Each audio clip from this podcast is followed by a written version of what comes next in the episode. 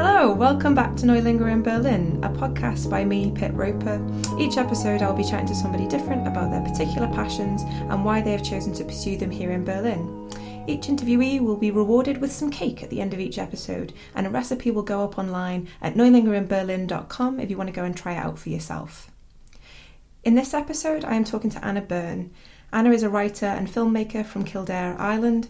She's made some short films in Ireland, Iceland, and here in Berlin, and has written some fantastic and sometimes extremely dark short stories, many of which have been published online.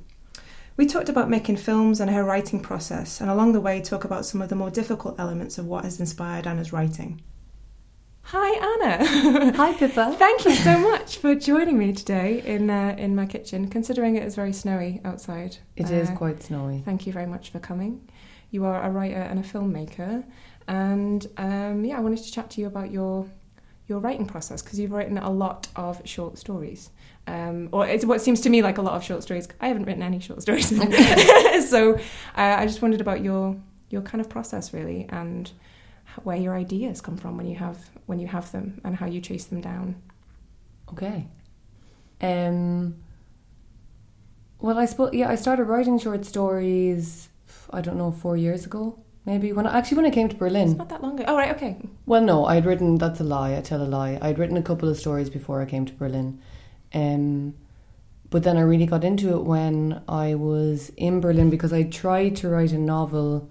Um, I went traveling when I was nineteen to Australia, and when I came back, um, I tried to write a novel, and I got quite.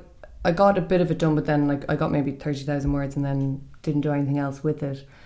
Um, and so I suppose short stories were a way of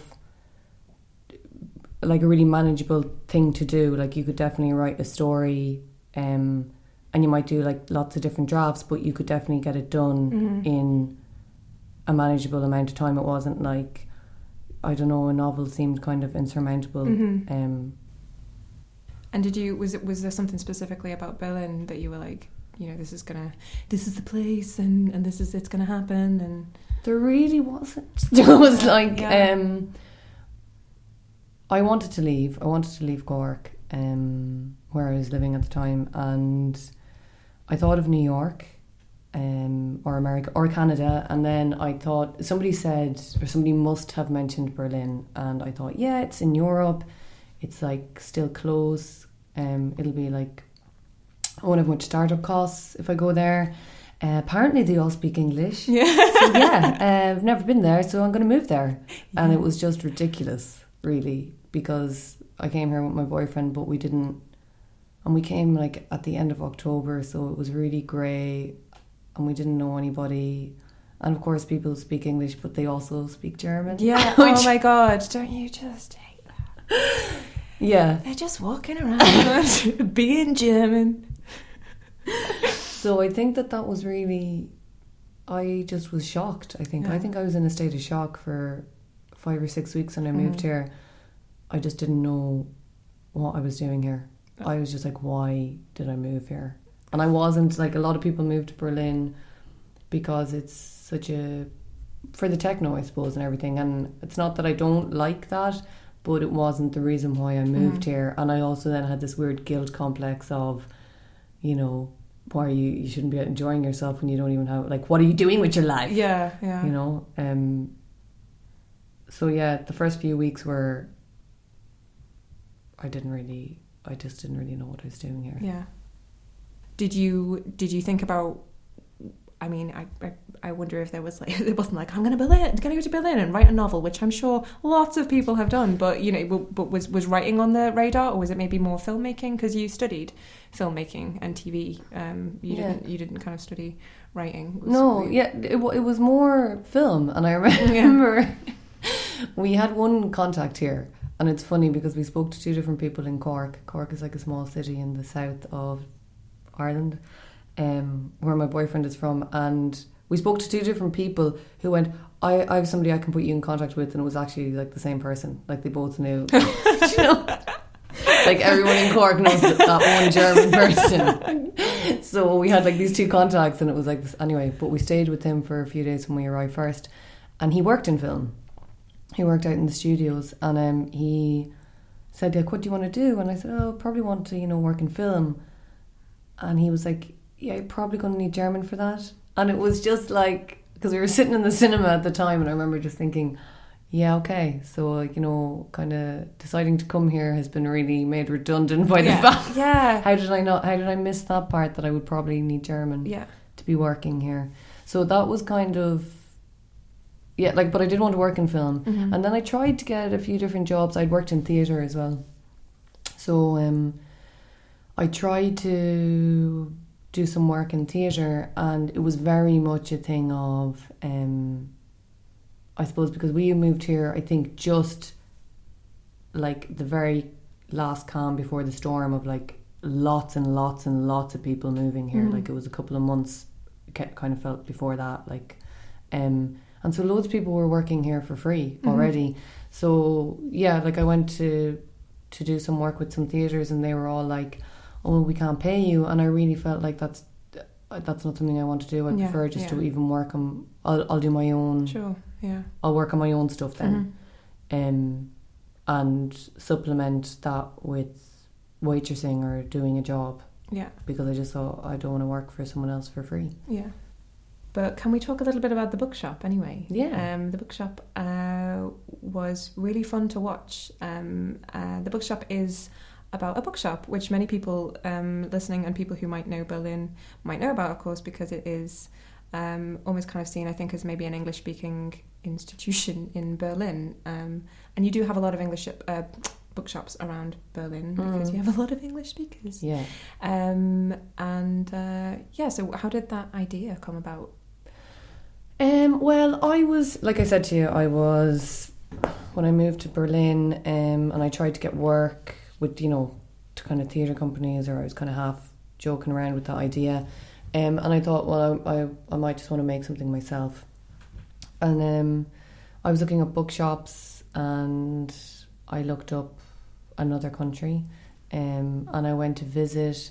And when I went in, I just thought it was really strange. Like it was very strange. It was just strange, and like the owner was there, and there was somebody else there, and they were like having this conversation, but like shouting across the room. And one of them was eating sushi, and I just was like, sushi in a bookshop, you know? I just like that's just, and because he was shouting, I was like, oh god, that's just where is that going? and I kind of just wandered around for a while, um, looking at the books, and nobody, you know, said, "Can I help you?" or "Is anything okay.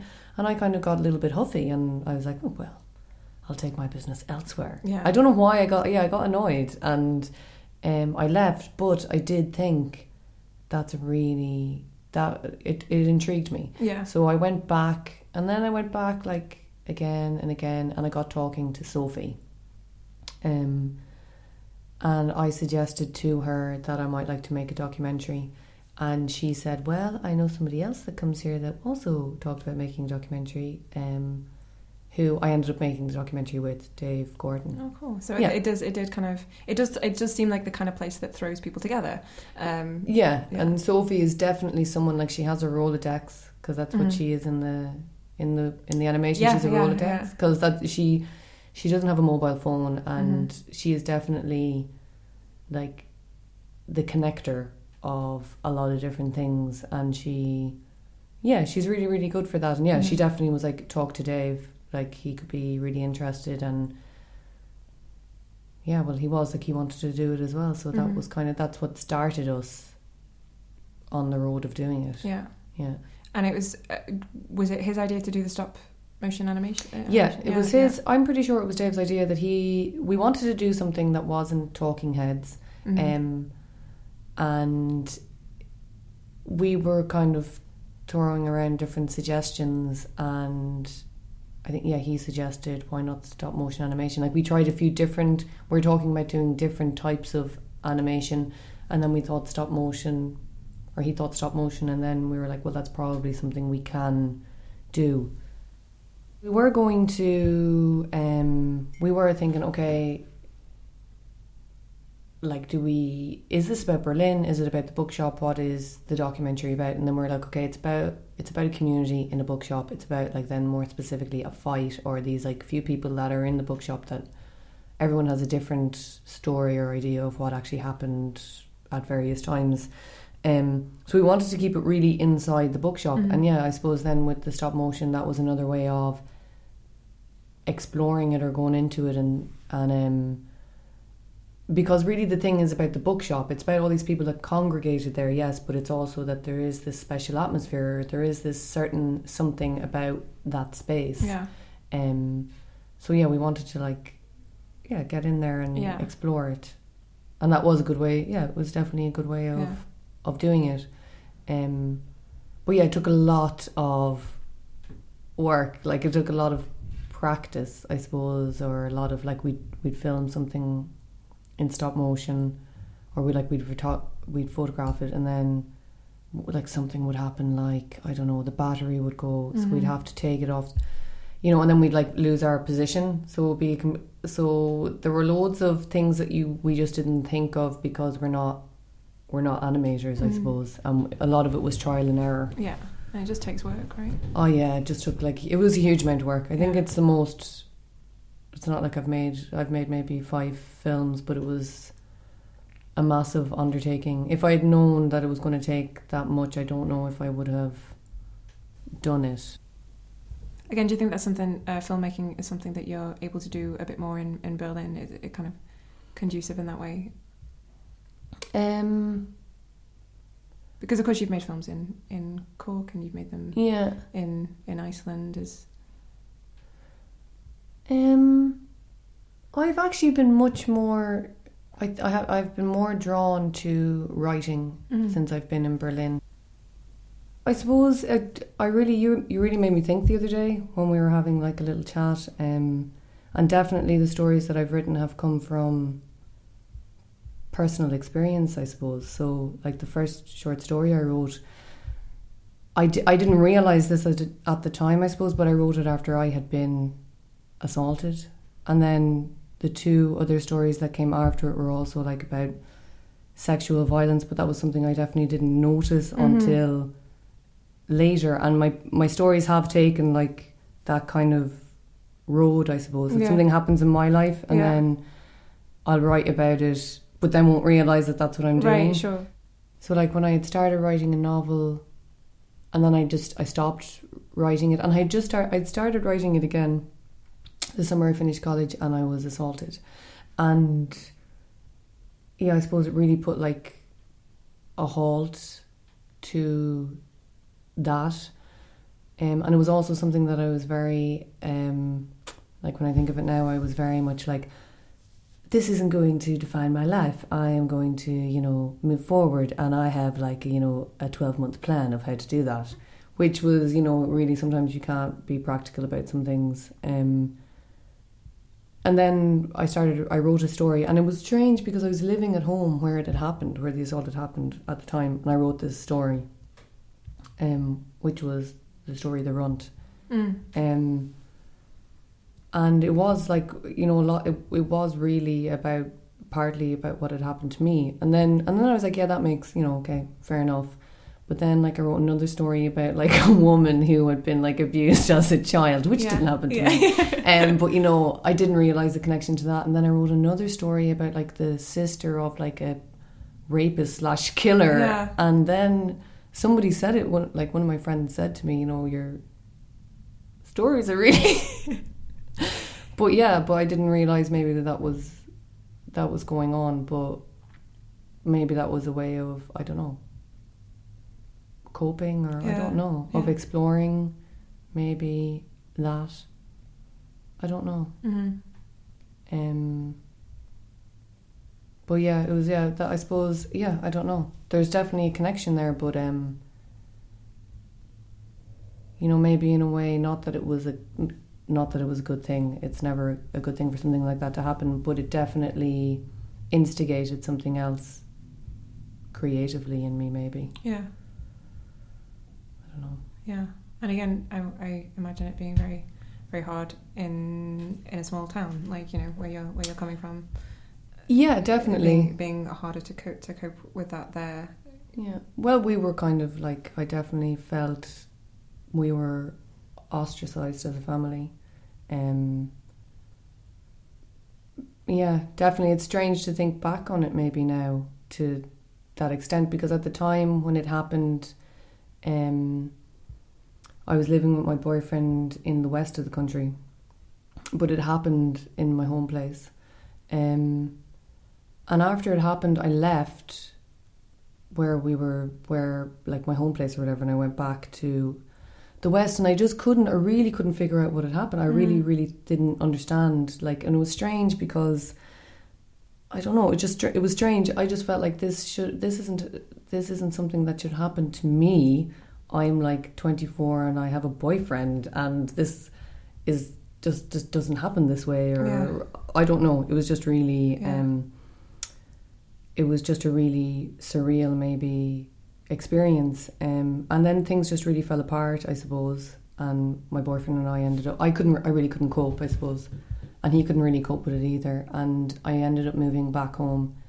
Um, but it's strange, like those things are really, really strange. Like I, re- I did report it, and there eventually was no prosecution because there wasn't enough evidence. But um, definitely, you know, people stopped. Like my brothers had quite a few friends in the town, and like they stopped speaking to them, or they stopped the, people took a side, Yeah. and that Yeah. wasn't my side. Wow. You know, people definitely took, and I understand that people do that because there's a status quo, and people don't want to, you know, not be able to drink their pint in the pub that they like to drink in, and they, you know, just don't want things. They don't want things to be ruffled, and but it was yeah, I suppose it was kind of a, a like a slap in the face for that to Yeah. for people that you've known Yeah. all your life for that to for that to be what it comes down to. But also maybe like um a good life lesson. Yeah. no, Yeah. but like but like you know, not a good but you you realize who's important in your life, Yeah, I think. yeah. Um But it was it was interesting you saying that you hadn't really you hadn't really processed that thought up until very recently. You know these the, the thought of kind of of how you sorry how you processed the yeah. how process it in the writing almost. Yeah, I. yeah, I didn't, but I suppose it was something like it's strange that I haven't put that together because it was definitely something that um I don't think about it so much now, but you know, for a while, especially yeah, especially after it happened, I would think about it a lot. So yeah, definitely for me being able to take a step away from that and being able to like maybe write or do things that I didn't feel were that nobody was looking at me maybe Yeah. that I was able to just do those things Yeah. was like really good. Yeah. Mm. And at the moment, you're working on one novel. Um, you know, infanticide. Yeah. Yay. um, yeah. I actually said it to we were out for a few drinks and two different men just happened that I don't know just happened to say, "What do you do?" And I was like, "Oh, well, I'm you know I'm I'm writing or trying to write." And they were like, "Oh, what's it about?" And I was like, "Um, you know, it's about a woman that kills her baby," and they both just went and just walked away, just just stopped speaking to Yeah. me. And I was like, I really need to find a better way of saying that. But it's about two women, right? It's it's there's like a parallel Yeah, kind of story is. going It- on there. Yeah, so it's about one woman, Ava Coyle, who is in a psychiatric hospital in the small town. It's just outside the small town that she grew up in, in Irish Midlands. Um, and she's been away for years, and now she's back in this hospital. And then it's also about um, the doctor who is tasked with the job of getting her better Mhm.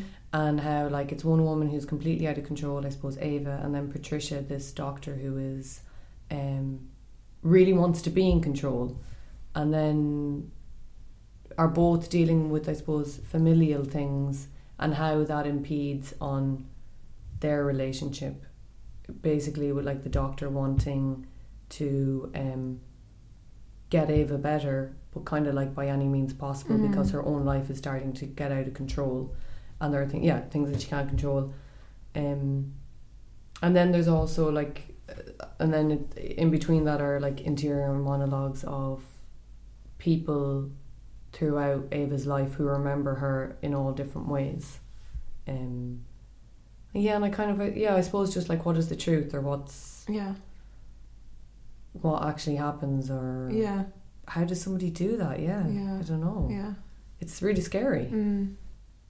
Yeah, and also I don't know. I was just intrigued by not intrigued, but like I tried to read up some stuff about women who have killed their children, and um, I don't know. It's not really something that I think I said this to you before, but yeah, it's not something that you really go on a talk show for. Yeah. yeah. And like in this day and age, you can go on a talk show for a lot of stuff. Yes, but like you can. You couldn't. Yeah, that that is. Yeah. it's really Yeah, like right. a taboo that uh, like where do these women go afterwards? Yeah, and like, yeah, I don't know.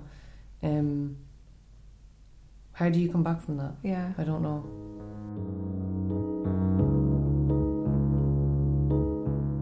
For everybody who comes to chat to me, I would like to say thank you by baking them a little something because I really enjoy baking. And um, Anna and I discussed beforehand some of the flavors that she uh, she enjoys. And you said you said to begin with, you said I love any cake, which immediately puts you in my good books. I don't really trust people who don't like cake. okay, I It's was a like, good yeah, answer then. yeah. that um, uh, but you said you were you were you didn't mind a bit of citrus. Yeah, a bit Um, citrus. bit of citrus. So I thought I would go with a traditional lemon drizzle. Oh, wonderful. Um, and oh, it's it's drizzly. Um, I hope it's all right. Um, let's have a look. Let's just let's just have a try. Here it is. oh, brilliant. Um, so it's a lemon drizzle. I used like almond flour. Uh, it's Nigel Slater's recipe actually, because somebody in this house is obsessed with Nigel Slater. Um, and um, uh, so sometimes almond flour. What does almond flour. Well, it's, it's just like ground. You use less flour and um, kind of It's like ground almonds. yeah, like almondy. Is, is almond flour what I mean? Um, I think it is. is it? I, think, I don't know. I Yeah. think so. So Lemon drizzle is my favorite. One of my favorite cakes. Awesome. Yeah. Oh my god. Amazing. Uh, so right, So let's you go made to it with almond flour. I made it with almond flour. Um, and yeah, it was it was pretty easy. Um, lemons, obviously. lemon zest, which is amazing. lemon zest. And I'm going to go from the middle because I'm a bit worried that the this oven isn't brilliant, mind you. Only a poor craftsman blames his tools. Tools. It's true, Pippa. So there we go. Oh. There we go. There we go. There we go. It crumbled a little bit. So yeah, I just I just feel that cake is um is the ultimate Do you love making cake? I do love making cake actually. Yeah, I'm I'm a I'm a really really excuse fingers. I'm a really crap cook. I'm a really bad cook Thank you. Oh, this looks really good. because I'm really lazy. Now I've made this before and it got, it really sank in the middle. So far, looking okay. Oh, that looks really moist, doesn't it? Oh yeah. right. That's really good. It's, Mm. it's okay. Yeah. Mm. Yeah. Yeah, it's really good. I was a bit worried that I It's nice wouldn't and lemony. love the almonds as much. Is that what is the nutty texture? Mm. Just makes it a little bit more, yeah, textureful, I guess. That's really good. So thank you so much for coming, Annabelle. Thank Um, you, Pippa. I'm going to put links to all your your stuff um, so that people can go and read your really fabulous short stories, which I really enjoyed reading. Um, uh, and I've, you. I, got, I fell down kind of a, a rabbit hole of, of short stories, um, and I just really enjoyed them. So, um, and it was really lovely. Someone who hasn't experienced enough of Ireland, really, especially rural Ireland, um, to kind of like, yeah, it didn't put me off. maybe maybe it was supposed to. Killers and, like All that kind of stuff. so um so yeah, but thank you so much for coming. No, but thank you for having me. You're very really welcome. Thank you so much. Thanks.